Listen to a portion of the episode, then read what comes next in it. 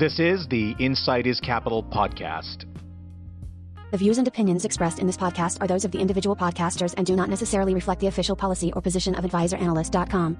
This podcast is meant to be for informational purposes only. Nothing discussed in this podcast is intended to be considered as advice.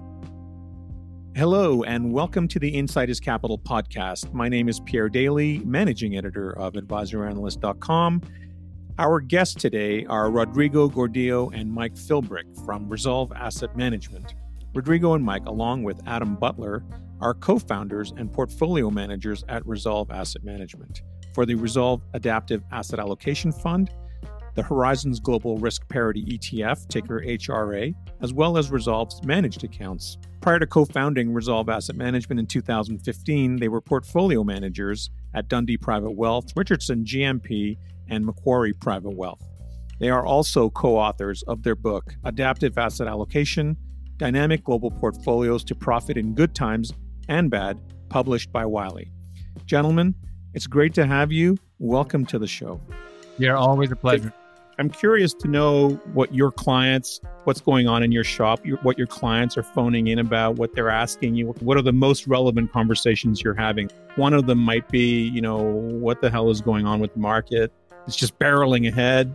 And, you know, at the same time, we're hearing about unemployment. How do the two even come close to matching up in any sane kind of way when you have in the US 40 million unemployed?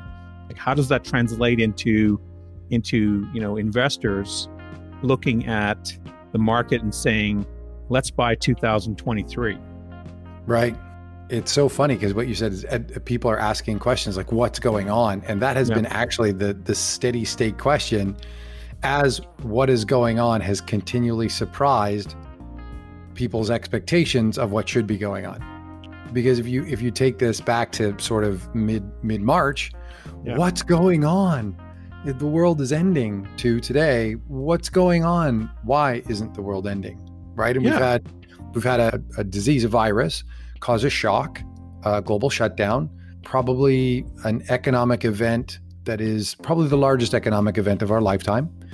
That causes a demand shock that ripples through economies. And that aggregate demand evisceration also is being complemented by supply line shocks.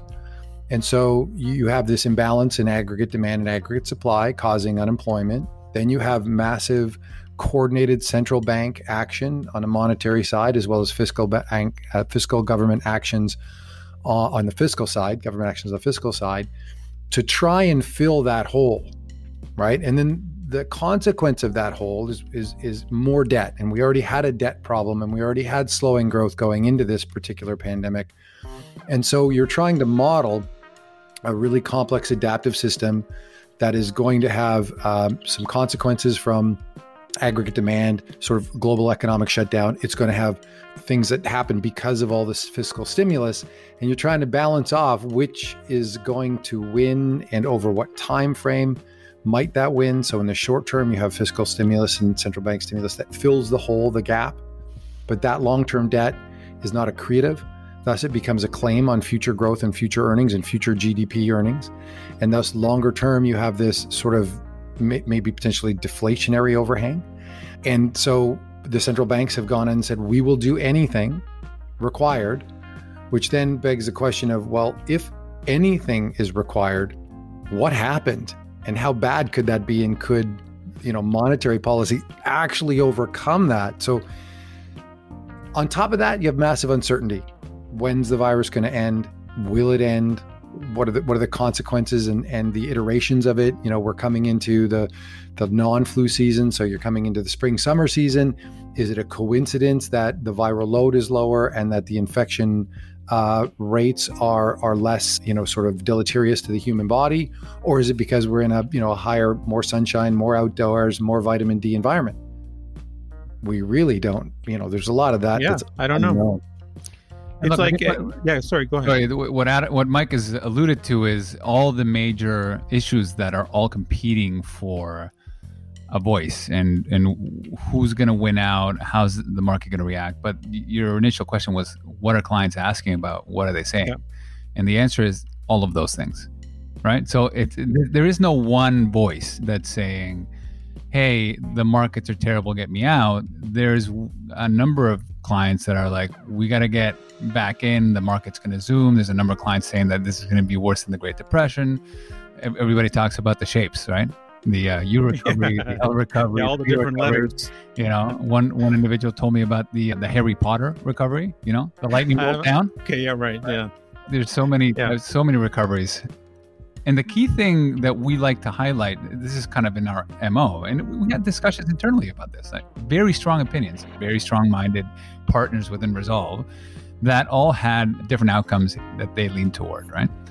And what the conclusion that we always come to is that preparation here is key. This is what we communicate to advisor clients, to individual retail clients, to institutional clients. When there is maximum uncertainty, the first default should be do no harm, right?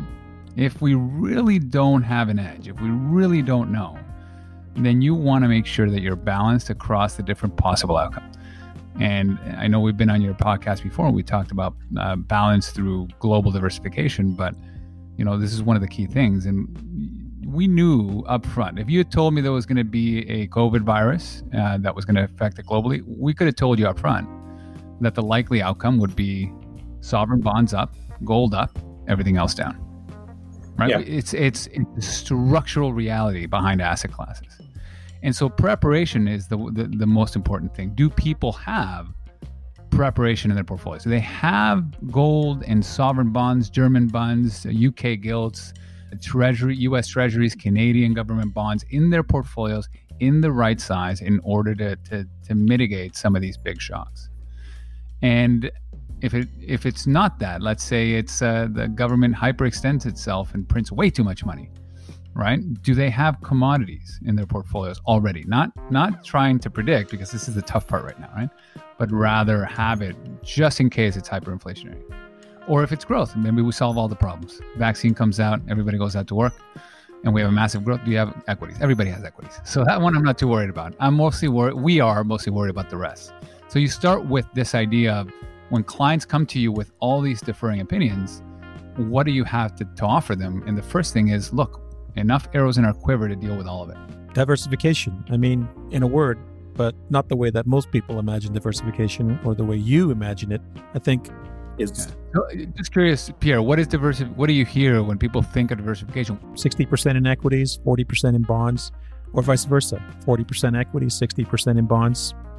100 stocks, and 80% of them in Canadian. Well, that's that's the tradition, right? That's the industry's tradition is the 60-40. But how many investors have alternatives in their portfolio? How many investors have, as we talked about in the past, how many investors have CTAs or things that are truly that have truly underperformed over the last decade in order to prepare for the coming decades? It's the behavioral, it's the natural compounding of the behavioral bias of you've got your home country bias, you've got your recency bias, you've got your overconfidence bias. You know, you've got all of these biases combined to to give you the portfolio that's re- rewarded you the most over the most recent period of time, and then the reinforcement mechanisms that you do more of that and less of other things, which put you at a very precarious position when the regime finally shifts.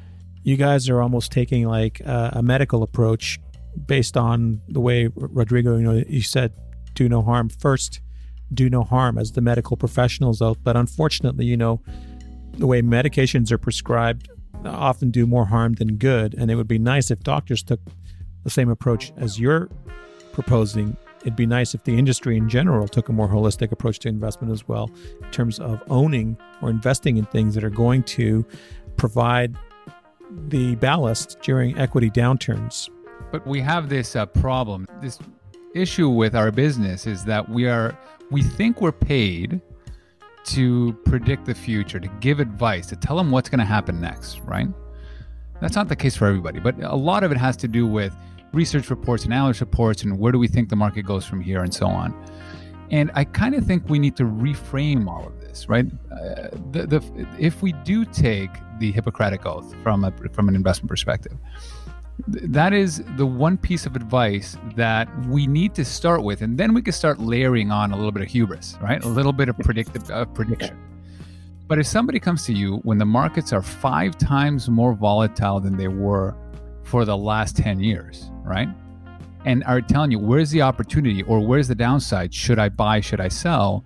The first response should be we should actually just back away and, and diversify. I mean, hopefully, with the people that follow us and know our things, and if you've been listening to the, the concept of risk parity and balance, yeah. you are already there. It, this wasn't a big event. You know, the risk parity strategies had a 9%, 9, 10% drawdown. And, you know, it's, it's kind of a non event. And how many people are in risk parity? I mean, like what percentage? Not, same amount nobody. of people that are in, in uh, managed futures and the same amount of people that, that have tail protection. Uh, most investors want to buy the winners, right? They want to buy what's winning. They want to buy technology. They want to buy perhaps healthcare. What we've been advocating for years is that you need to start with with little more humility to the investment process, and then start tilting towards a little bit of hubris. You know what I hear in our conversation is that most people just spend all of their time reacting, right? Like, okay, the stock market's down 35%. What do I do now? What if I what if it keeps on going down? And then you know that's when investors capitulate and they ditch their stocks. Some or all and getting back in is going to be a nightmare. It's a minefield, really, of mistakes. Right? You're too late, or or you're or you just never get back in. And so investors, I think, who don't didn't have time to react or didn't react to this year's drawdown, they're doing wonderfully. Uh, like they're happy that they didn't jump out of the market. But those who were watching every day, who, who were watching CNBC or Bloomberg or whatever, and reacting to what they were hearing, the whole world's going to hell they got out. So in a way, the ones who benefit are the ones who aren't paying attention, and the ones who yeah. I, I would I would add two words to yeah. the end of that. So yeah. far. Yeah, exactly.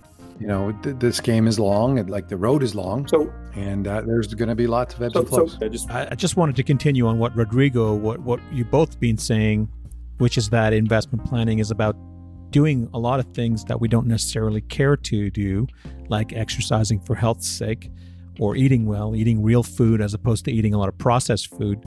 Uh, investors are always looking for fast solutions to their investment problems, and they're rarely looking at what the long term solutions are in terms of providing that smoother ride as opposed to, you know, jarring volatility. Yeah. I mean, it, it, investors are humans. Humans want explainability and they want predictability. And the challenge is that financial markets live on the edge between order, i.e., predictability, and chaos. And they have moments of chaos interspersed in the regularity enough such that it d- disturbs the equilibrium enough where there's opportunities for people to make mistakes and for people to add excess value through others' mistakes. And that's part of the challenge of dealing in an environment that is dominated by power laws. You know, the market movements are not a function of normal distributions, and this is where you get into well, how how might you how might you attenuate that? So, what are the decisions you would make? So, so step one would be, as Rodrigo was alluding to, what's my know nothing portfolio?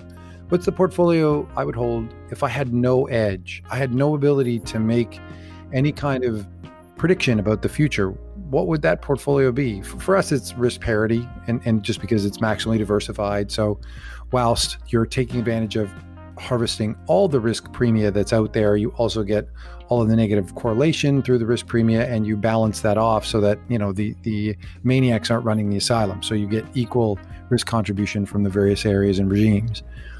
That's that's one way to think about it. It's not the only way to mm-hmm. think about it. But there's your there's your no bet portfolio. I don't know anything, so I would hold this portfolio. Now I want to overlay, as as Rodrigo said, I want to inject some hubris. Well, you know, I want to I want to employ some tactics that have a long history of proving out excess risk premia over the normal risk premia that might come. Let, us say the equity risk premia. You know, so I'm going to add some trend or momentum carry and so I'm going to get a little bit of an excess return. But before you do that, before you jump into the into the tactics part, you really need to have a clear vision of what your no bet portfolio is. I think that's a that's a step that most people yeah. skip, and it, it's akin to you know a lot of people in this in this pandemic have been doing puzzles. Puzzles have become popular again, and so they dump the pieces of the puzzle on the table, and a lot of people start looking for the edges and the corners that's okay, but you probably want to stand the cover, the box, the picture up on the end of the table where you're where you're building this puzzle so you have a good look at what the end vision is. then you start to find the edges and the corners and put the puzzle together. But without the picture on the front of the box, you're really foregoing a rather large uh, potential opportunity for information. So start with your know nothing portfolio. Here's what I would own. You know, why do you extend duration? You expect to get higher returns from locking up your money for longer. Why would you take the step from having safe money to having variability in your year to year returns? You would do that because you get an equity risk premium or a premium above and beyond that risk free rate.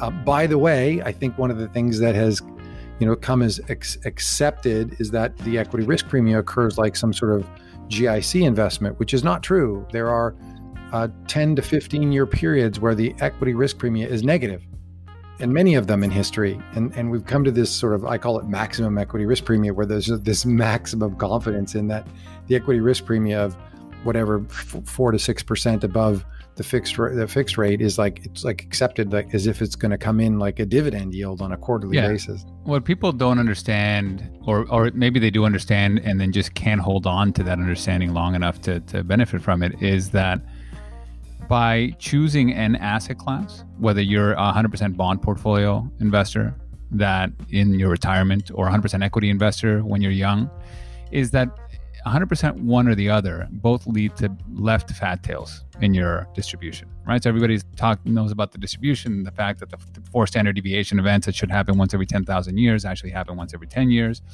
Well, individually they do, but it turns out when you combine the right amount of bonds, the right amount of equities, and the right amount of, of commodities, that fat tail gets way down. You don't see a lot of, you don't see four standard deviation events almost, and you see a very small grouping of three standard deviation negative events. Rodrigo, I think it would be helpful actually if, just for a moment, for those of us who don't fully understand what a left fat tail event is, if you just took a moment just to explain it. It, it really is. If maybe people have heard about the the example of, of the black swan, yeah. right? This is Nassim Taleb's concept of, you know, what we're used to seeing when we think about swans are white swans, right?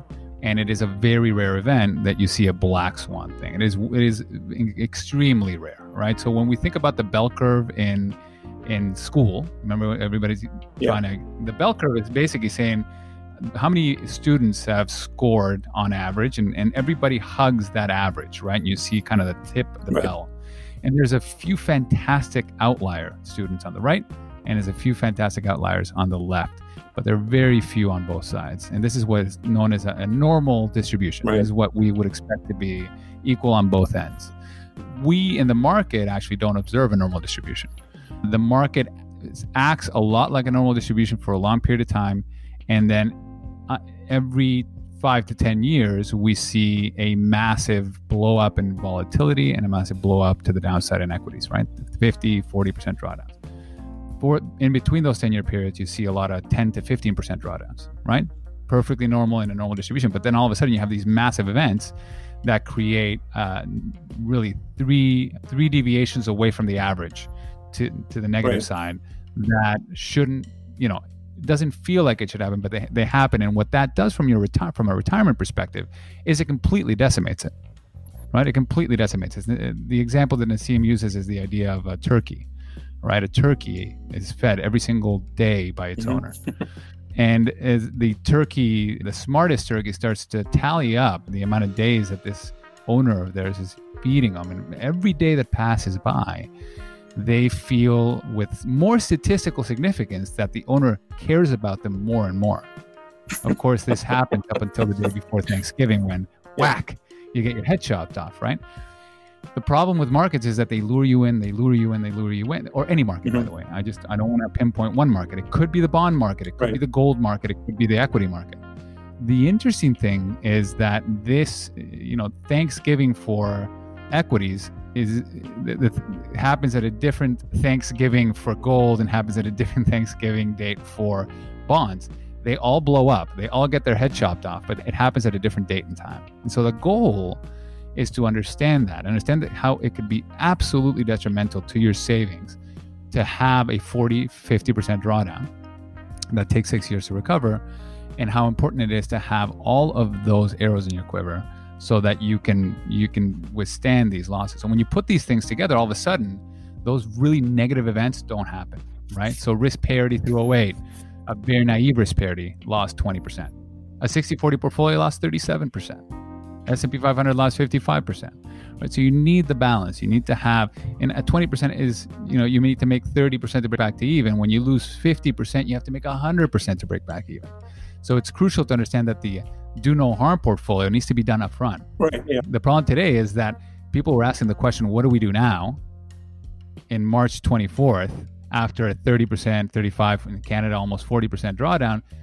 And at that point, you can't say find balance after you've lost that, right? At that point, you have to say, well, uh, you know, I hope for you can react and you can rebalance, but how many investors are going to go for that on that day where you say, you know what, all that's left to do right now is take some of that bond money and put it in equities, and then you're saying, I made some money in my bonds, I lost forty percent in equities. No way. Here's the beautiful thing about what just happened is that there was a much tougher conversation to have on March 24th as of like today, I think the Nasdaq is is break. It's like almost reaching its old highs. Yeah. People have a mulligan today, right? The horse was out of the barn for a while. Now it's back in the barn, and we can now teach people and nudge people to toward preparation. Don't don't waste your mulligan. no, you pay good money for that mulligan. I love that. I love that mulligan. I mean, it wasn't the pandemic the fat tail event. I mean, it was totally unexpected. It was unforeseen there was warnings, but obviously in the months uh, leading up to it, the Fed won't allow it. I mean, it's it's the Fed, the Fed with the massive stimulus, the Fed put, the Fed won't allow investors to have come to live by that and adopt that as as what the future is going to be from now on. And and where something's going to happen and to the economy or to the market and if the bond market's going to seize, but it doesn't matter because the Fed will be there. And and that's the problem, isn't it? Hasn't that infected the psyche of investors? So the moral yeah. hazard. So there's there's a couple of different moral hazards actually. There's also the moral hazard that comes with a central bank who regulates all banks centrally. Their moral hazard is that each time they're emboldened to do more and more and expected to do more and more, we secede more and more power to them. And thus they become more and more powerful. So it's not only moral hazard from the standpoint of speculators in the market, understanding that maybe there's a Fed put, but there's a moral hazard at the central bank level from a monetarist perspective of each time they do it, they seize more and more control, and the system relies more and more on them rather than uh, diverse outside influences for decisions. And this starts to create the opportunity for more centralized planning, right. less entrepreneurialism. So there's there's a lot of things that that get put to work here. Some of the way I think about that is there's there's also the the when, right? So why was it February, March that the pandemic was perceived as being relevant and not before then because there were some warnings it wasn't like it was totally hidden in the great financial crisis there were several moments prior to august where you could have had a collapse i mean you know the bear stearns restructuring in i think that was in sort of yeah. march didn't cause the the pile of sand. Here we enter into sort of chaos theory. So you have a level of instability, but you're not sure what the event is that creates the cascading events that cause the problem. And so that's where it's not really explainable. So in retrospect, we're going to create a narrative that makes it seem as though it was a linear relationship between these stories of things that occurred that, of course, led to the great financial crisis, or of course, led to the pandemic being the thing that caused the collapse and the unstable event to have a cascading event and then be able to be restabilized. You just have to be careful there. I'm not saying your narrative is wrong or right. I'm just saying our human proclivity is that we're going to create a really good narrative to explain what happened, even though really we don't know what actually yeah. happened. What and, the and- yeah, I, I, totally agree with that, and and it's one of the one of these things where the narrative is that the Fed has saved the world right now, right? So going back to trying to predict. Well, I don't know if anybody's ever examined a bear market before, but it doesn't happen in in in that month. Yeah. Right. Bear markets last a year to two years, and you have these massive losses. The Fed comes in, makes sure he's the lender of last resort, provides liquidity, markets rebound on that euphoria and then we hit another flow and an ebb and a flow and an ebb. The idea of being able to have another a second opportunity to be diversified in what we know to be bear markets that last a long time and that are sequential in their bulls and their bears and their bear market rallies is absolutely key here. And what'll happen over the next couple of weeks if we do if we have hit a top and start going down is that the Fed didn't have enough bullets, that there wasn't a coordinate enough coordination, that there's this nationalism in, that that has been, been bred by Trump and all the other nationalists that is that is separating world powers and not allowing for proper coordination, and and now that'll become the dominant narrative, yeah. right? That it was that's an issue. The, the whole point of this is what can you do that is that is sustainable where you don't have to put these massive bets in your portfolio and the first one we talked about was balance right but then the other is understanding all these human traits right a lot of what you've already discussed in terms of individuals being making the wrong decisions at the wrong time these are behavioral yeah. flaws that are that we see over and over again and are repetitive right this is known in the world of quantitative investing as trend following or momentum People yeah. tend to herd. Things that have recently gone down will continue to go down for a period. Things that have recently gone up will continue to go up for a period. Now, this is a thing that that has worked for. Uh, we have research going back 600 years, right? So humans will be humans. The question is whether you can now move away from your do no harm portfolio and start moving towards a little bit of prediction, right? Using these factors. And that, momentum and trend are just a couple. From the macro perspective, you can use mean reversion, seasonality, yeah. right? Carry, all these different factors that now you can start tilting toward. And, and of course, we also did an analysis on which one of these factors does best in these type of bear markets. We all had very strong opinions, right? Mike pointed out in our uh, early discussions that carry seems to be very pro-cyclical. And so, you know, we might think about looking into the data and seeing if there's, you know, anything that that maybe there's a way to follow, follow use trend within carry or so on. And we found out that and, and the thought from my perspective was the trend was probably going to be the best. And it turns out that carry was the best performer right? I think uh, uh, mean reversion was second then then trend was third. And then when you examine all the other bear markets in history you find that these different tilts these factor tilts on the macro side are completely different yeah right the common narrative on on the equity factor the value factor yep. using uh, equities was that this is a time to shine. Everybody wanted to double down on value at the bottom here because value has done really, really well from the bottoms, right? You're, you're basically grabbing all the junk that nobody wants. Well, it turns out in this recovery, it's been the worst performer, right?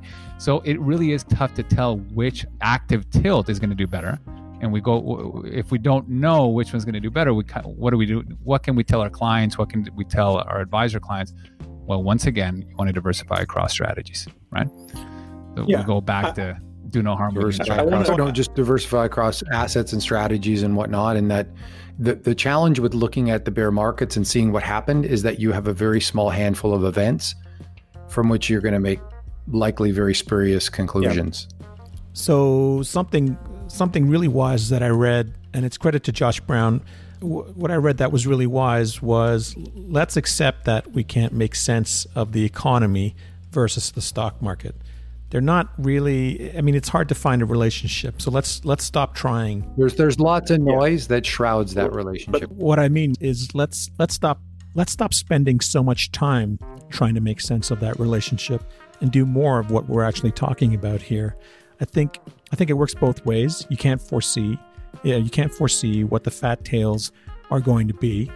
Um, Here's, I think, where you need to, that investors need to understand one of those ways in which you might do that or consider that is behavioral.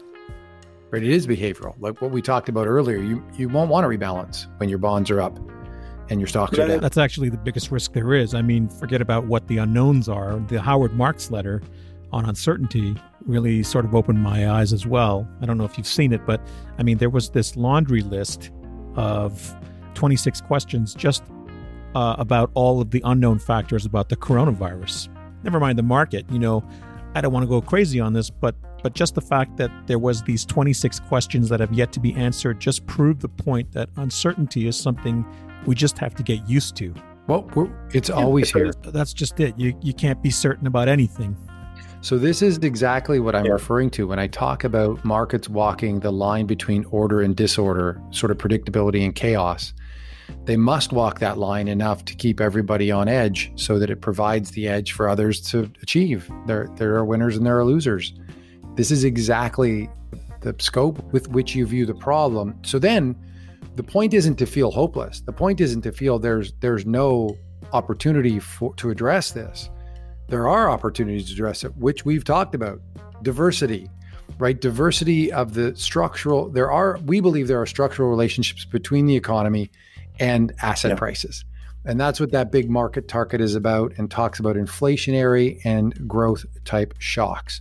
And those changes in those areas cause structural price movements in asset prices. So we had a demand shock, we had a pandemic. Both long term government bonds and gold did exceptionally well in that. They fulfilled their role in that. And equities did particularly poorly. You had something killing it, and you had something killing you. You had to hold them in the right amount of balance so that the portfolio could achieve the long term risk premium. And if you did that through March, you had a, a 10% drawdown in your risk parity portfolio. That's a non issue. That is those tails canceling each other out. And that's a max drawdown to the day. So that was in the liquidity moment of, I think it was March 24th, where we had a liquidity shock, where those that were trying to exit markets were in such numbers that the system wasn't quite balancing off. Even bonds, where you'd expect them to have been up a lot, the off the run bonds weren't quite, you know, government bonds weren't quite participating right. in price. That was a day. It was, yeah, was so a day, it was two days, maybe two days, same week and separate, but it was, yeah, it was those two things. The rest of the time, that risk parity approach was steady. And, yeah it, it's never designed to not to have. It's not. It's not an absolute return strategy, yeah. right? It's not designed to make you money yeah. across everything. It's designed to, to try to eliminate the four standard deviation events and minimize the three standard deviation events. And so, if a ten percent correction is par for the course for any strategy. And and the key is in not if you're a retiree and you have to withdraw during that period that you're not withdrawing when your portfolio just went down 45% because you're reaching for yield. Right? How many high yield funds blew up this this time around? And everybody who needs the money has been reaching for yield, has been 100%, 100% of the portfolio in that. And they needed to take out their monthly allowance. You know, that is detrimental to retirement. So the key here is, again, yeah understanding from an from a, economic dynamic perspective the the growth and inflation dynamics and which asset classes thrive in those dynamics and then understanding that those behavioral flaws that we identified the trend the carry all of those are really tough to extract because people think oh momentum is a thing and therefore I'm going to win every year. Turns out the momentum every bet that you make on momentum every trade that you have you're only right around 51 52% of the time yeah. It almost feels like a coin toss. And so the if it were better than that, then it would be arbed out. It seems to be this like 51, 52% mark where enough people give up that you're able to harvest that excess return over time. Right. Yep. And the key is in being disciplined about it. And then the key is in like, look, momentum blows up. Momentum yeah. hits uh, tails, which is a bad outcome, 10 times in a row sometimes does carry have 10 uh, that ha- does have the same outcome as momentum at the same time? No. They all blow up at different times right? And if you want to be able to stick to that long-term premium and by the way we're talking about you know factors but we could be talking about any strategy that you have, as an advisor looked into and liked and understood and you have to understand that every one of your managers will blow up at, at a certain time.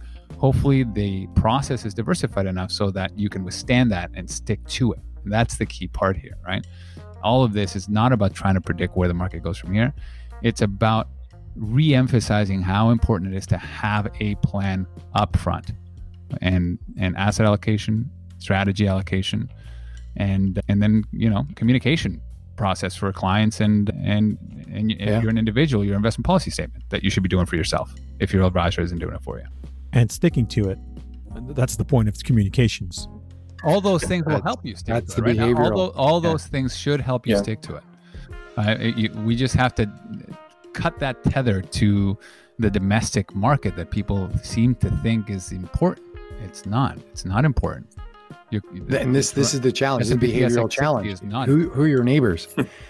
your neighbors in Houston are different than your neighbors in San Francisco or you know Calgary, Alberta versus Toronto and so you have you have a different tracking error portfolio that your your your envy club is forcing you to keep up to right? So you can imagine you have this fully diversified, beautiful portfolio that's been ticking along at 6% a year.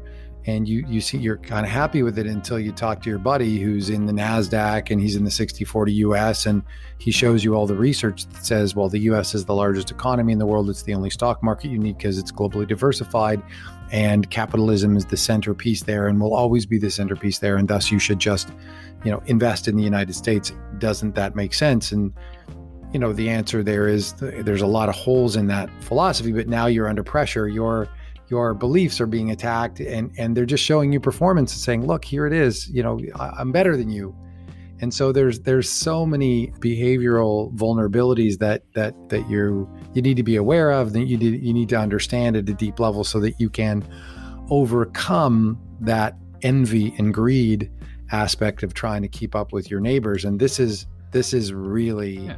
what's your strategy for getting your clients to think like rip van winkle yeah, we like to say we want to be in the Hall of Fame for realized risk adjusted returns. So we want to give you good risk adjusted returns, but we want you to realize them. If you don't realize them, they're, they're of no use to you and they're of no use to us.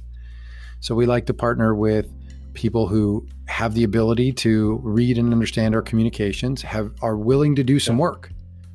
Because if you if you're not willing to do some work to understand it, then you're just giving me some sort of blind faith or trust and inevitably, a new guru is going to come along that's shinier and better. Rather, I'd rather, you know, we'll provide lots of information. We've talked about a lot of things on this podcast. We're, we're active in, in digital media regularly because we want to make sure that you both can understand, you have the opportunity to understand and learn and, and understand why these prime drivers, these prime values are so important to long term success. In the short term, the six like you, you don't know one month returns are totally random in the long term 10 year type returns that's where you have the opportunity to garner excess return. And most people don't ever look at their returns and say well how much risk did i take?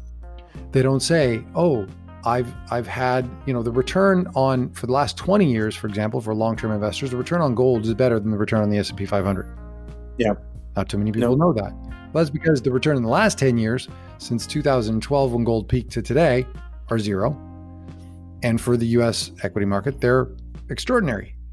And so it's the framing, it's the it's so so they they they just don't quite put those things together. So you you want to be able to communicate those things to understanding that there's always going to be something killing it, always something going to be killing you. But in order to be prepared, you need to have both because when the shock comes, no one rings a bell. No, and I, I just want to emphasize how important it is for those advisors listening that half the battle, if not more, is self selection. Right? Who are your clients? How did you filter your clients so that they will make your business thrive?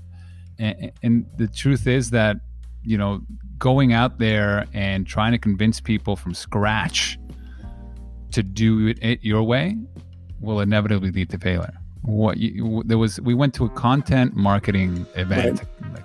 like how long ago seven years ago mike mm-hmm. where i we went to this this uh, speaker was talking about the silos between marketing and sales he was he, he used to be a pool salesman he used to sell pools and he would meet anybody and everybody who would want to buy a pool and spend his whole day running around the city doing it and he would have 20% of that stick actually become right. clients then he started doing marketing and content marketing. He started putting brochures up. He he would he decided at one point that he wasn't going to talk to anybody until they read his booklet, right? His full booklet as to what it is.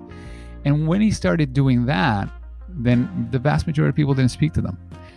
He didn't waste his time. He continued to put out good content and good education. By the time they he allowed the prospective client to contact them, 80% of them would become clients. Right. Right. And they were the right clients that understood what he was offering. And so I think uh, the the the interesting part for us is you asked us how many people were losing their minds. I mean, you didn't say that, but how many advisors and, and, and clients were calling us?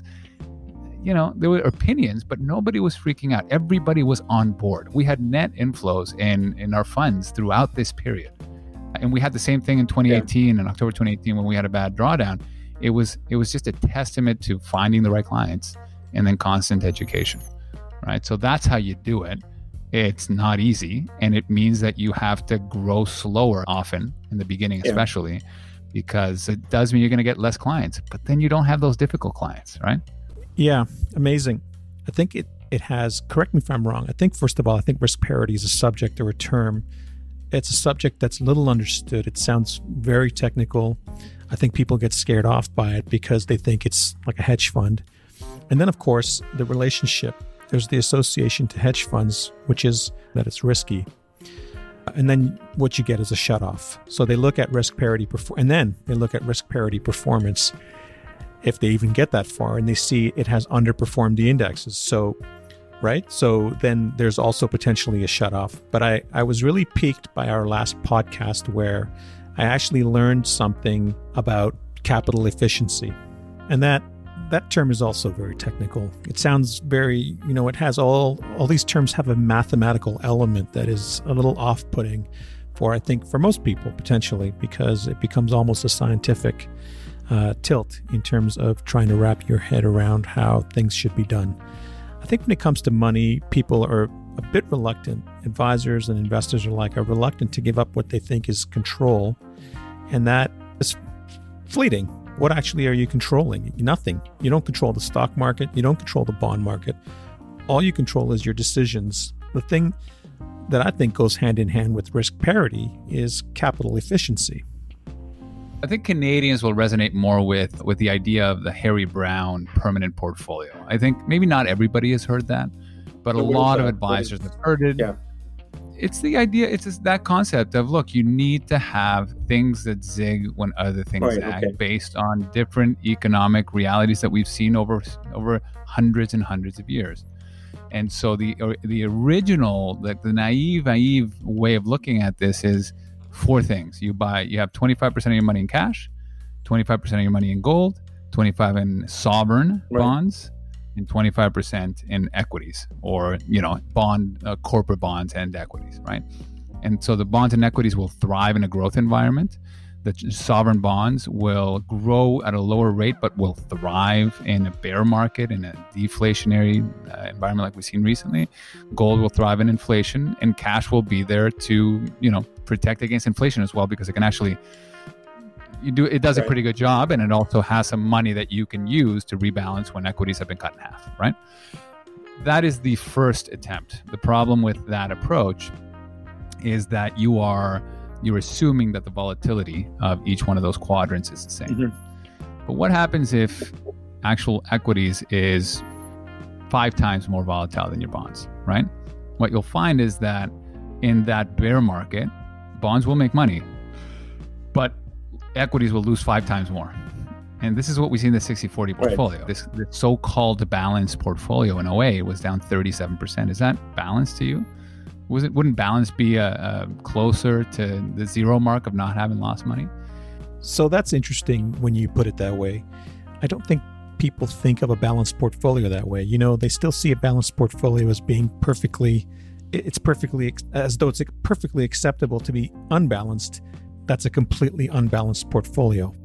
when you look at when you put your risk parity goggles on and there's a mathematical calculation and that calculation i'm going to call them risk parity goggles okay? Just trust me on it that it exists but it can measure how much risk is contributed to a portfolio per asset class. And when you look at the 60-40 portfolio people think that it's 60% equities 40% bonds. But when you put your goggles on you measure risk contribution it turns out that on average you have 90% of the risk coming from equities and 10% of the risk coming from bonds what does that mean in a practical basis?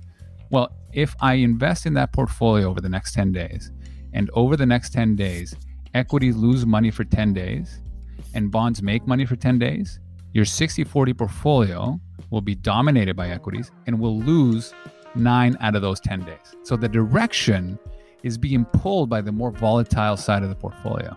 Okay. Now let's grab that 60 40 and create a risk parity portfolio what that would look like is you'd have most of your money in bonds, something like 80% in bonds, 20% in equities. And in that same 10 day period, you'll find that five times uh, five out of those 10 will it'll be random. It'll be perfectly kind of flat, right? There won't be one any days being dominated by equities versus bonds.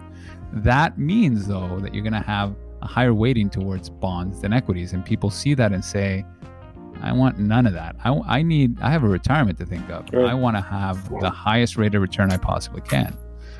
And so what we've accomplished by creating better balance is we've, we've actually reduced those left nasty tails, right? We've reduced those three, four standard deviation events because now we're in, we're truly in balance. S&P 500 drops 50%. Your bonds should be able to make up most of that, which is what we've seen this right. year and so you're not you're, it's not a detriment to your retirement portfolio if you need to withdraw. But you, so what have you created? For every unit of risk that you take you've increased the, the unit of return. Your Sharpe ratio is also known. Whereas a 60-40 portfolio tends to have a lower Sharpe ratio than a, uh, a fixed income portfolio. But because it's dominated by equities your absolute return because you're dominated by this volatility your long-term expected risk premium is going to be is expected to be higher from a 60-40 portfolio uh, so you have more balance and more stable outcomes for for for risk parity, but better absolute returns from equities, even though you're going to have to suffer these 37% right. drawdowns in 60-40. So how do you fix that? Well, the next this is where we get to capital efficiency. By the way, I'm talking about bonds and equities, but risk parity also includes the inflation, the gold and the commodities in balance, in risk balance, right? So what you need to do now is you need to say, okay, well, what if I can provide very, very cheap leverage, and I, th- what you have in your risk parity portfolio is you know, half the volatility of your 60-40 portfolio. What if I lever up the portfolio pro rata until I match the volatility of my 60-40 or whatever risk profile you want? And it turns out that for every if, if for every unit, let's say your, your 60-40 portfolio has a volatility of 10, and for every 10 units of risk that you take, the 60 40 portfolio gives you five units of return. So you're getting 5% annualized rate of return at 60 40, which has been kind of mm-hmm. in line for a global balanced portfolio. And let's say the risk parity portfolio gives you uh, seven, a 0.7 Sharpe, meaning for 10 units of risk, if I can lever it up so I can hit 10% volatility, I am now getting seven units of return, not five. Right. Right. This leverage is what's called capital efficiency is the the, the ability to use leverage in order to, to increase your returns assuming a certain type of return and risk profile. And it seems very complex but the three things are balance through asset allocation making sure the maniacs aren't taking over the asylum and then match the expected volatility of that portfolio to your risk parameters by using a little bit of leverage. Or if you're super conservative then in fact add cash. Yeah. This is the Nobel Prize winning theorem of the capital market line. Right. Right. It's the efficient frontier with the tangency of the capital market line. Instead of buying more equities, which is what we all do, we actually use leverage or cash in order to hit our volatility profile, keep your Sharpe ratio, and get better returns. It is Nobel Prize winning, but lo and behold, there is this behavioral flaw that we are also able to capture by doing this called uh, an aversion to, to right, leverage. Right. And so, those, for those who can and are willing to, you can get an excess risk premium by using leverage thoughtfully. And so that's that's risk parity in a nutshell. Anything you would add, Mike, that I'm that I may have? No, that, that's capital efficiency as well. It's the same. It's yeah, it's maximizing the diversification to get better risk adjusted returns, and and this is the the thing that's often missing when investors compare their returns over various historical right. timelines. They say, "Well, I made this return." Well, what what risk did you take? Oh, I don't, I, I stuck with it. So the risk wasn't too much for me to handle, which is great. But we don't really know how many 20, 30, 40, 50% drawdowns that they encountered in order to get that return. Not too many people talk about the fact that a- Amazon had uh, three 90% drawdowns in order to get yep. where it is today. So you had to hold through three 90% drawdowns, which means it had to come back a thousand percent in order for you to break even. And you know, not not everything that goes down 90% comes back and most of it doesn't. Perfect the funny the funny thing is the best performing stock is Domino's yeah. Pizza. So there you have it. yeah, right. It's and, and, and, look, this is this goes back to the um, this concept of like wanting to reach and reach for yield, reach for returns because that's what I need, right? It's funny the cognitive dissonance involved in, in most people's most advisors' minds, most people that I talk to is that you ask them, what do you actually think the long-term expected returns for a 60-40 portfolio are. Like going like 20, 30 years, what do you think you're going to get? And everybody comes back to you like, well, yields are this and equities are that. At most, after fees, we're probably looking at three, four percent, right? So they know, like everybody says that is is a is a fact. We all understand it.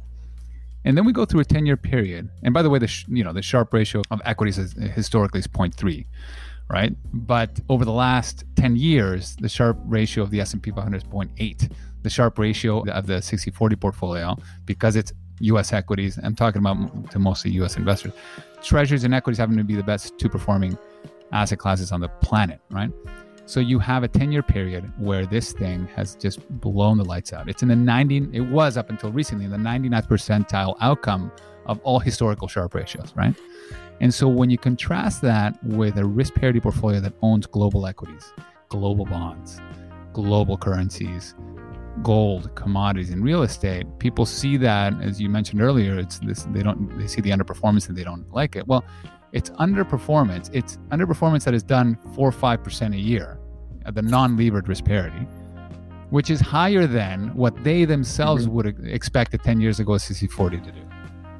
But because of the vagrance of the year to year and this massive dispersion that can happen for long periods of time in a single asset class, everybody has abandoned the idea of diversification.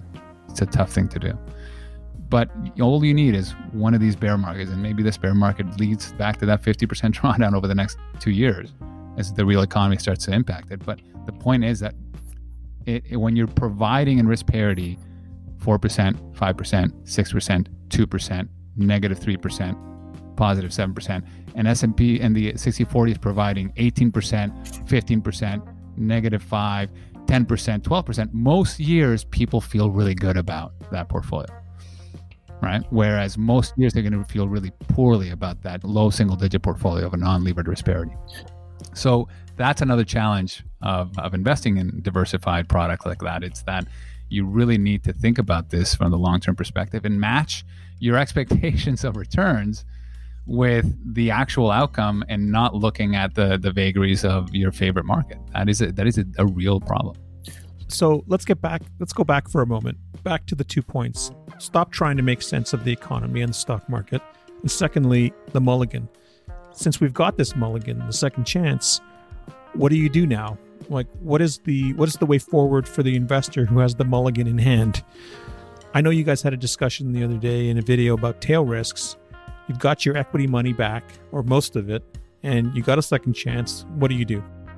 Well, I th- think first the first it's an inward look to yeah. see, you know, what your what's your what's your human capital like versus your invested capital. So if you're 25 years of age and you've just started investing, you don't have to do anything. You actually hope for actually very poor investment returns out of equities so that you can buy more and more of them for some place down the road in 20 or 30 years where you might start to harness those uh, for some kind of income. So really on the individual investor side, I think that has to be taken into account. Now let's the reality of that question is that the majority of money is with those who have accumulated, whose human capital is depleted, and whose investment capital is what is what is going to give them a an right. income stream over the next 20 years.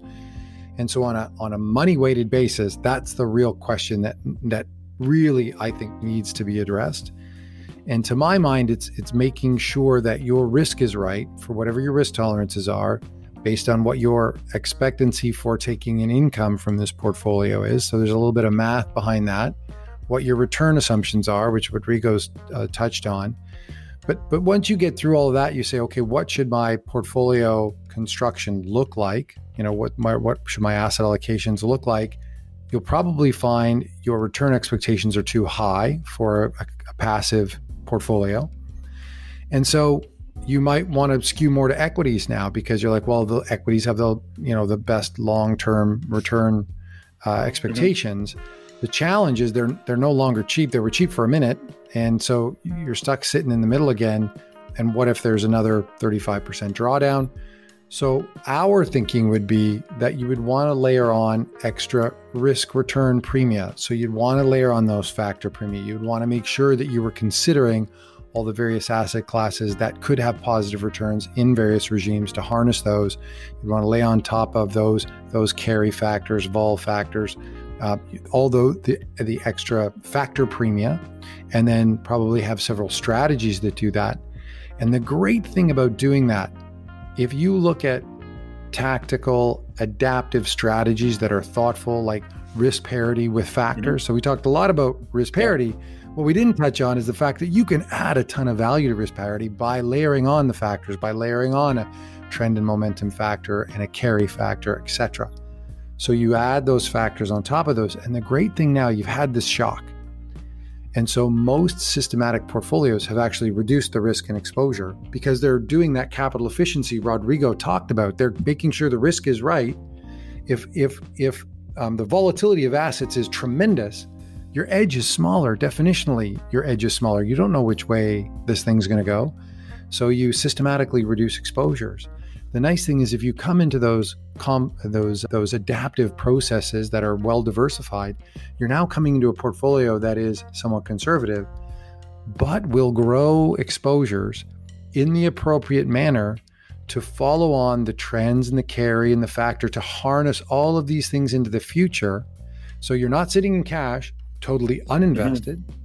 You're actually sitting in a very balanced portfolio. If I think about some of our own portfolios, they're very balanced between commodities, uh, those non-gold and gold, bonds. They have still have some stocks from you know the Nasdaq and things, things that are working, and things that have positive carry, things that have seasonality. And so you're getting into this portfolio, and then as things unfold, every day things are going to be monitored and looked at and rebalanced. And so, as those trends unfold and as the prices realize what's going to happen in central banks and what's going to happen with the virus, and those trends sort of manifest, you're there every day. And your money's putting being put to work every day as the story evolves and the price moves first and then the narrative evolves after. That's the way it happens. And so you'd be putting the money money to work real time. And then at such time as things are normal and there's a bull market somewhere, let's say it's in gold and certain types of currencies, you've got money there. But then there'll be some sort of disruption in that area. But then you'll be quick to react. Those adaptive strategies will be quick to react and to reduce the the um, exposures again. So, you know, I have cash. What do I do with it now? Or I've been made whole again. What should I do now? these are some of the things that I would really think hard about. You talked about CTA strategies, we, we have some of those, trend following strategies. These types of things need to be thought about as ways in which to start garnering exposure into the 60 40 because you've been given this mulligan in this passive and, portfolio. Yeah, it just goes back to a previous podcast we did that what do you do now? Uh, it's time to get comfortable with being uncomfortable, right?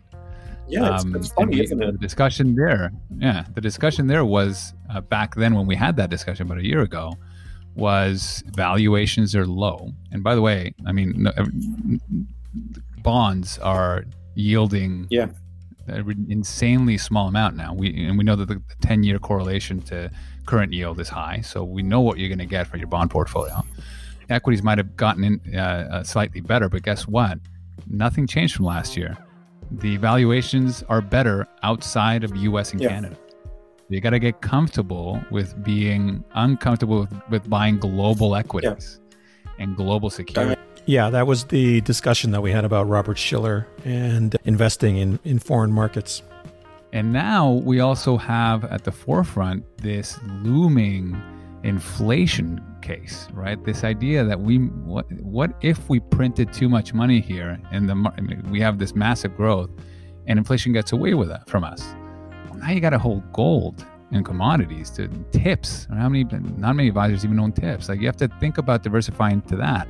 So what you do now is you recognize that the, there are many outcomes here, and you, you need to you need to provide some returns. So you need to go global you need to be able to protect against tail events, not just growth tail, but inflation events. So you need to start allocating to alternative asset classes.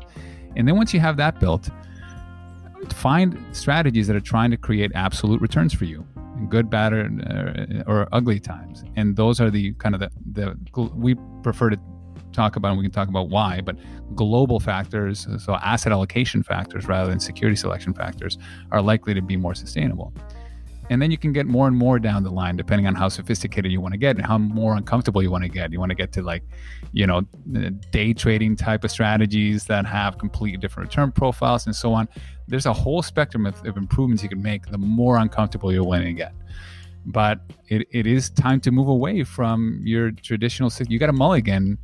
It's comfortable to not have to change anything, but you will have to tell your clients, assuming valuations today, that you're going to have to save mm-hmm. more there's going to be more volatility and we're going to provide you less return If you don't want to have that discussion, you need to go out in the in the spectrum, take some more uh, level of discomfort, and for, try to provide some added returns to to the portfolio. That's what people need to do now. Okay, so what do you say to the investor who panicked and got out and doesn't have the mulligan?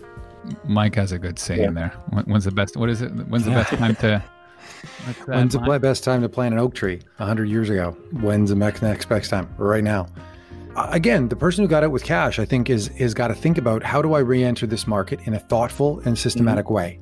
Psychologically, that's easier said than done. Let me give you let me give you a hard example. All right, let me give you let me give you a hard example because I think it, it might help to illustrate the point. So, we manage an ETF in uh, in the U.S. and it's based on an index, and um, the index name is gosh, it's going to escape me now.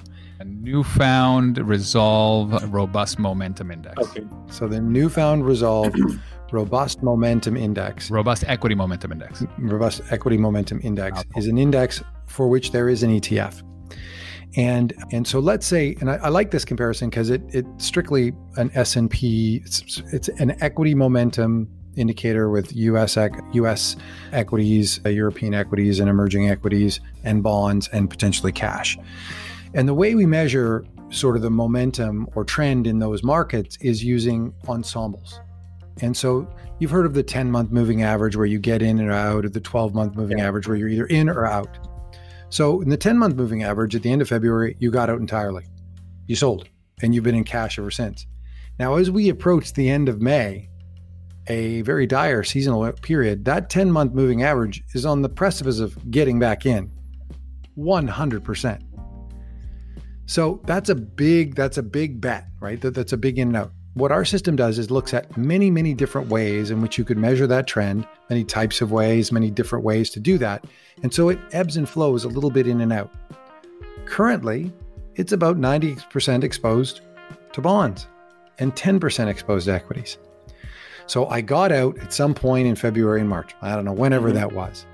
And now I'm like, well, I made a mistake. I need to get back in.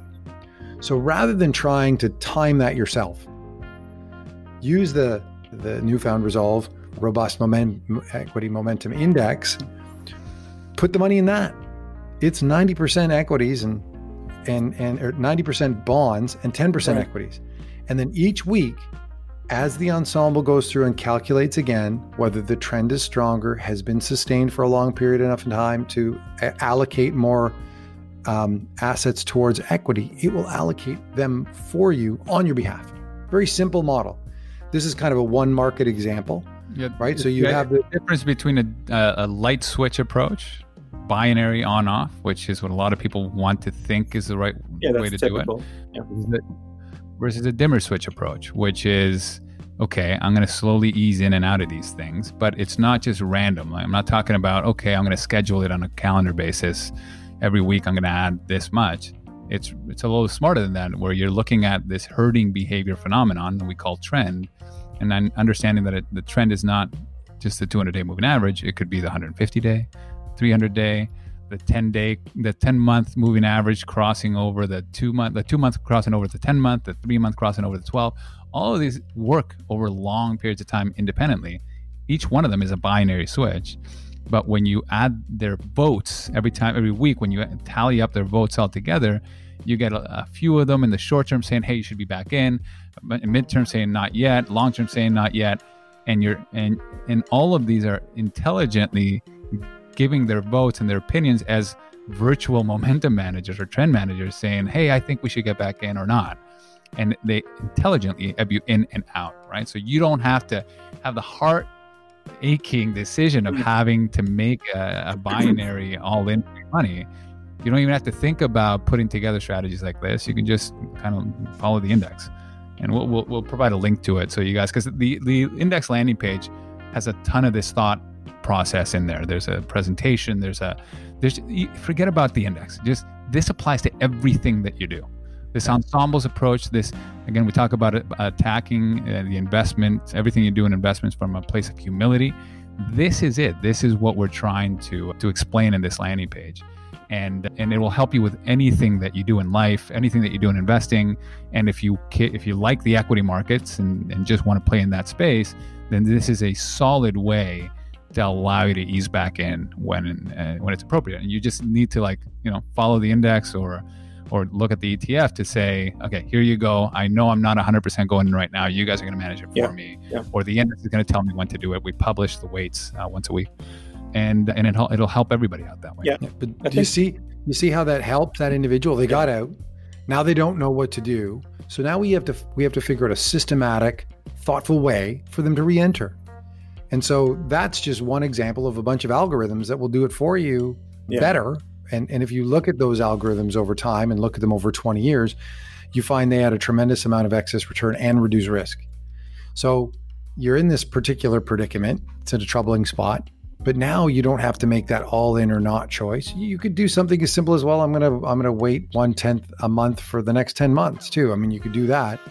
The challenge is what if the direction continues down and you were right to get Yeah. out? The nice thing about finding a an underlying system or or a methodology that's congruent with how you think will help you stick with it. And you know, from our broader systems where we incorporate many, many, many more asset classes and their integration with one another, I think those are very optimal as well. Because what happens in those places is you get you get a shock, you get a change in new leadership and new trends. Those leaderships usually emerge out of the shocked time, and they are new. And we're seeing that. We're seeing you know gold leadership that's a little bit you know different. It, it hasn't always been a leader here for the last ten Right. years but it's starting to show that. So that's that's something new that should be incorporated in your portfolio. Are you going to be surveying the landscape to understand that all the time? Are you going to have a thoughtful way to put that in your portfolio all the time, considering its correlation to the other asset classes? And so those are things to, to think about. Every investor is going to have their own choice there. But I think it's it's the person should think about a structured, systematic, thoughtful way to reintroduce that capital to markets. And those and, are a what- and couple again, examples. we get back to self-educating, self-actualizing individuals that want to understand upfront what their what the plan is, and then have a system do it for them afterwards, Right. where they don't have to get emotionally involved. And that's why we became systematic investors because we were terrible. Uh, uh, That's the thing with markets, though, with investing, with this business. The more time you spend in it, the more you realize how much more there is to learn. The decision making landscape has really changed. It's changing right now. We're near the end or coming to the end of a 40 year cycle of interest rates dropping. That doesn't make the equity market decision more complicated, assuming you're optimistic about the long term. But all the other asset categories could either be winners or losers, depending on how things go. The most complicated silo is the fixed income silo, the interest rate silo. If you go on assuming that it's a core component of a portfolio, where do you go? Where do you, you know, where do you position your income producing assets or fixed income assets for the long run, given where yields are today on sovereign bonds or government paper? Where do you go for that? Yields are, you know, under 1%. Can you really, from an income standpoint, can you really count on those assets to be there for you in terms of, of producing an, an income? And the answer, I think, in, in most people's minds is no, not in the traditional sense. You know, maybe in the uh, risk management sense, yes, but it's confusing. It's, it's very difficult. And I think going back to your ETF that you talked about as an example of systematic solution, I think there really is a bright future for those kinds of assets or those kinds of products. and the sad thing is, there there there should be a bright future. There should be. products, and, and it's Yeah. open. The problem is that passive investing has won again so far, right? Yeah.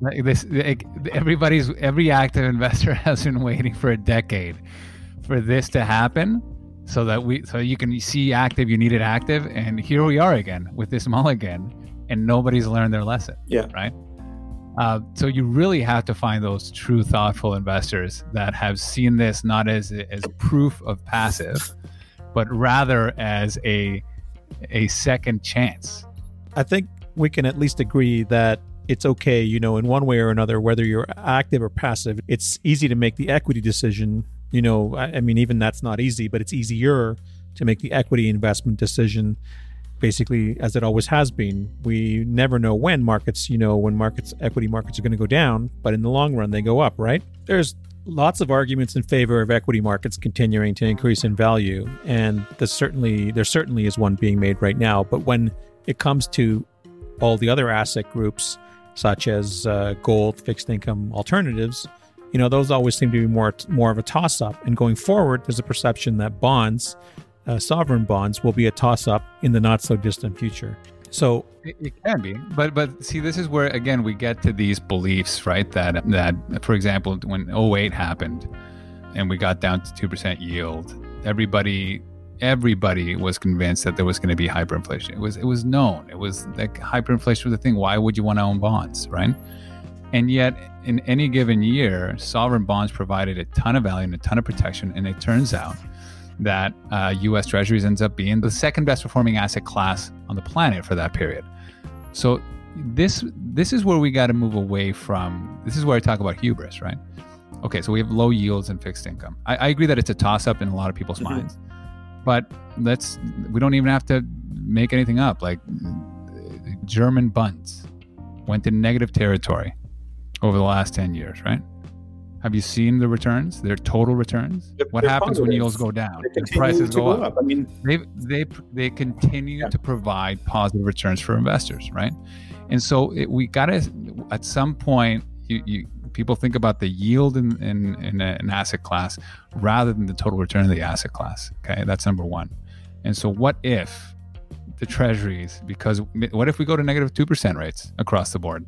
Yeah. Right and we have what happens to your your thesis that bonds are terrible? Well maybe thesis. bonds eventually eventually they will have to catch up. Eventually there will be a, a reckoning. But we don't live you me advisors yeah. investors don't live a lot of times in a five year period. We live in a one to three year period or we as in, uh, those retirees that need to take money out they need to be able to, to have something in their portfolio that makes them money. So what happens if we go through a period of deflation where a negative 2% yield is better than the negative 3% cpi yeah. Right? You're having a, a real positive yield there right? By owning bonds, and equities will have lost money, and gold will have lost money, and the only thing there for you is going to be fixed income. But you decided to throw it out the window because your thesis was that low yield equals bad returns, right? And it's just, it's it's really it can really bend your mind once you go to those levels. There was a period from 1940 to 1981 uh, sorry 19 yeah 1940 it was a 40 year period 1940 to 1980s where the 10 year treasury lost money for that whole period. It had a drawdown of 68% in real terms, right? And so, who in their right mind would own uh, risk parity in that approach, right? Why, why? How could you? Well, turns out that when you add that that bond portfolio for those 40 years that lost money to gold and to equities, the the uh, equities, the, the, commodities, and the equities more than offset the losses for the fixed income. And the fact that they were not lowly correlated to each other meant that the risk parity portfolio was a lot smoother than just owning equities, just owning commodities, and just owning bonds. And if you were okay with the volatility of equities, all you needed to do was lever the risk parity portfolio to equity like volatility, and you would have outperformed equities, yeah. right?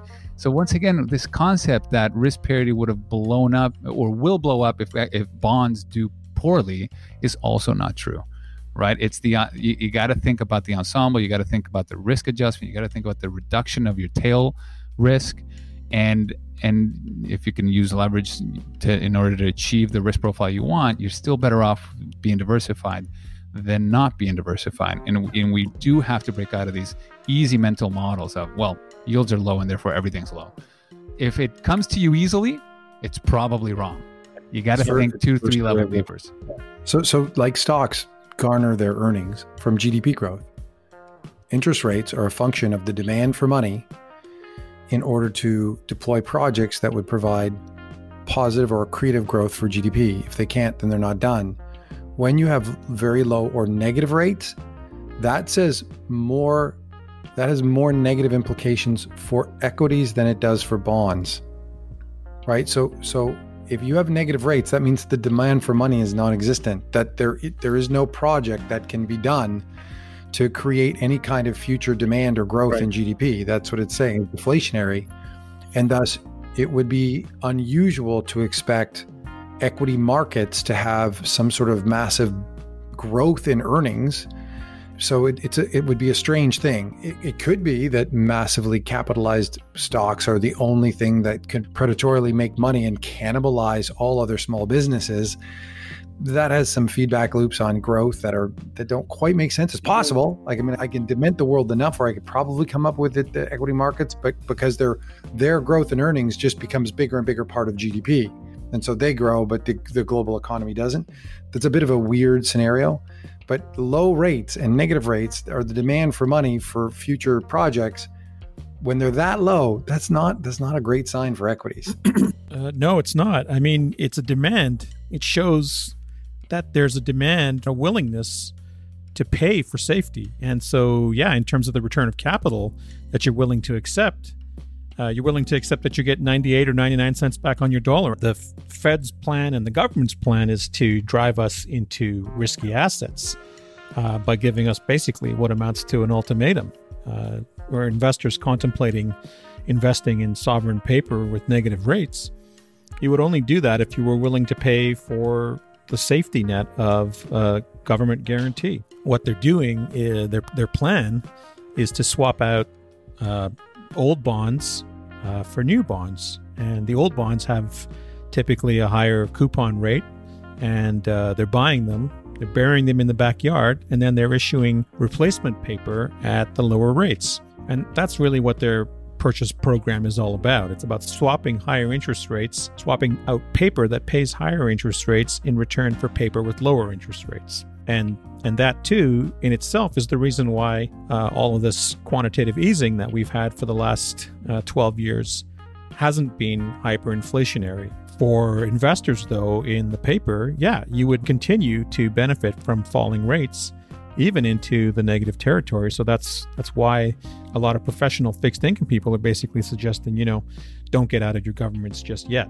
For for exactly that reason, which is that just that you know the ride's not actually over at zero. It does continue on below, but that's not the problem you're actually facing. But that's where that's really where the decision-making landscape is becoming more and more complicated, more confusing. Overall, I mean, because you're not just going to own 100% equities in your portfolio. And that's why that's why this discussion is really valuable. I think investors are wondering where do we go from here? And I think I think you guys are on the right track. That sounds like you're wrapping this up. Before we go, you know, we've been locked up for a couple months now. What have you guys been doing with your time? I mean, you know, we've had a lot of uh, time at home. Have you guys got any recommendations for anything you've been streaming on Netflix? I, I actually, you know, I haven't been able to see a, a minute of no? Netflix. I fall asleep five minutes into everything. as soon as you relax. No, it is. I, I know every, everybody's like, "Oh, have you been watching?" It's like, where do you guys find the time? I used to have a commute where I used to be able to listen to podcasts. Now that's yeah. gone, right? So I wake up, I start making breakfast, the kids get up, fix them all up, my wife helps me out, then I go straight to work, right? Because there's no commute. I just might as well start work. Then do all the work at five o'clock. I start, you know, helping with dinner and uh, and, and mingling with the kids. Then it's bedtime. Then by the time I get the opportunity to even think about Netflix, I'm, I'm asleep. I don't even know. Where is everybody else by yeah. the time? That's when you pass out. Have you watched The Last Dance? Oh yeah. Everybody's yeah. telling me. I, I watched Save the Last Dance. the uh, no. no, no, no. Anyway, yeah, no, you guys, everybody should look up "Save the Last Dance." I hear it's yeah. much better than than the yeah. Last Dance. I, I was very happy to have saved Ozark for, for the pandemic, so we got we got through Ozark and and the Last Dance, and I found some actually really interesting, very positive net effects that have come out of this in that something like online poker. So I like yeah. to play poker. It's something I enjoy, but I don't really trust the online game as much because you know you don't know who's there, you don't know if they're collaborating, and it's kind of one of those things where you know I'm I'm all up for that, but I actually enjoy the conversation of other people that I know, and we're all you know we're all trying to shark each other's money. It's mm-hmm. all small, very small stakes, obviously, but it's the conversation that happens around you know it's something to do with your hands and, and to gather right, and chat right. And so you know um, playing a little bit of online poker through the home games like a lot of the a lot of these apps have a home game where you can play a one cent two cent whatever whatever your stakes are and however you want to sort that out but is allowed for like this this rich almost non-invasive because we, will set a time and even we, we play a little bit with our colleagues yeah. and and we'll set a time so on seven o'clock on saturday night we're gonna whoever can join we'll join a game and we talk about everything from the books that we should be reading you know the three body problem to you know hyperion to all kinds of different weird stuff you might read what the various covid conclusions are where the where the where the science is bub you know bs and where the science is more rigorous. We have these great conversations. And then you know to show up at at 7 p.m means that you have to like get off the couch. You're like oh wait a second. It's 6.55 you don't have to commute to somebody's house you can have a few drinks you don't have to worry about the commute home because the commute turn home on the zoom you turn on the zoom and you and you just get this really rich conversation which you don't you don't do otherwise so I found that to Mike be. Mike puts a, on the music in the background. It's fantastic. Yeah, yeah I, I, agree. I think the so I have two games going. One with the Resolve crew and people that we know in the industry, and then another one with my friends from from college, where we could not for the life get get a game together once a quarter. Yeah. Now we have it. Now we're doing it every two weeks, and it's the same idea. Like, and, and what we have now is everybody joins. Somehow, it turns out that we could have the guy from Mallorca join with a guy from Singapore, with a guy from Peru, and the guy from Vancouver. All everybody just kind of plays around with the time zone a little bit, and you you have this uh, amazing catch up. And we we realize that there's that this is likely to continue after everything goes back to normal. So definitely, Zoom has been key, but gathering around a game has been instrumental. Yeah, yeah. Right? Well, even you and your brothers, right? Your brothers from Peru. Oh yeah, we play. We found playing, a uh, Peruvian or Peruvian or... cachito, which is uh, it's yeah, it's a Peruvian. It's called Liar's Dice. They have an app for that. It's similar to Liar's Poker, the game that you play with um, with your yeah. dollar bills, the U.S. dollar bills. And uh, yeah, I, I can't talk to my brothers and argue for four hours, but I can play a game and argue with them for four hours. And that's been kind of nice. So definitely find your crew. If you're not doing it already, get on a Zoom, find your crew, find a game that you're all willing to play, set a time and, and do it over and over. I, I got to say, if I don't have that on a weekly basis, I do feel like I'd be going a little insane. And I think it's because of that camaraderie and that discussion, that, that kind of free time that I've been able to stay sane, and uh, it's I've been one of the lucky ones in this world that has not really been affected emotionally or or in in terms of the business in any meaningful way. So very very lucky that we have yeah. the internet and uh, and these yeah. outcomes right now. I got I got it. My my last recommendation is going to make me sound like a super nerd, but um, I'm back to playing Dungeons and Dragons. That's terrific so I have a group of, uh, of super yeah. nerdy buddies that that uh, you'd all know and love, and it's surprising who they are. And you know, it's it's a very it's a probabilistic game, and it's a very interesting way to tell a story. And the the 5e edition, it's surprising the popularity yeah. surgence it is experiencing. Now that might be just me because it's going to feed me whatever digital media that I'm into. So all I can say is like, holy mackerel, everybody's doing this, which I'm sure is probably yeah. not the case. Are you sure? Are you sure look, that's got nothing to do with Stranger Things? Well, you, uh, you, know what? You're absolutely right. You're you you you nail it. I forgot yeah. about that. The Stranger Thing. I remember when watching that, and I'm like, oh, I used to play Dungeons and Dragons, and my my kids would look at me like that. Yeah. yeah. Why, why are you still here? Okay. But even even the wonderful thing about that those discussions we've been having were so awesome that somebody once mentioned you guys should have that live. Yeah. And so that that drove we we did our first live event on Friday called the the Resolve Riffs yeah. podcast. So we have a podcast already. And if you look at Resolve, it's uh, Gestalt University. But now we're going to do a weekly three o'clock live. Invite everybody to to pipe in, ask questions and the first one that we did on tail protection was a huge success. Yeah. We had a lot of fun with it. It doesn't feel like a job, and it came out of these these discussions, right? So, yeah. good stuff. Do you, do you find that you guys that you guys have been less busy or busier? Busier. busier. That's strange. Yeah. You do yeah. more work. You do more work. Whoever thought, whoever said that having a remote workforce was going to reduce efficiency was clearly wrong. yeah. it's just you, you just yeah. work more and and more. My steps. I got my Oura ring here. I've been cut by eighty percent. I simply do not move yeah, from this space. That I think that's the thing that you need to do. That I've needed to do is sort of schedule walks, schedule mm-hmm. outdoor time, really be focused or or diligent about making sure you get your exercise yeah. in, because you you you usually would have the walk to the, you know, whether if you're commuting, you walk to your car, then you park, or you get to the, you know, downtown, you're going to walk to your office. You probably get in a couple of kilometers just in your commute and then, you know, walk down to get lunch. Here it's like, well, it's a seven step walk to the lunch cafeteria. Yeah. um, it's a seven step yeah. walk to the bathroom. You, you do have to make sure you uh, prioritize your uh, interspersing that, that activity into your day. Yeah, I've been I've been listening to a lot more podcasts in during that time, but I find that I've been going, I've been scheduling the walks. After I found after a couple of weeks that I was sitting on my ass for, you know, 10 hours a day in front of the computer, you know, not really doing anything to get my blood flowing. That's that's when I get my uh, podcast listening time in. But love it. Guys, it's been really great. It's been great to get back together with you again and catch up and it's been a really great conversation today. Thank you. Thank you. You as well. You're always a pleasure. Ciao.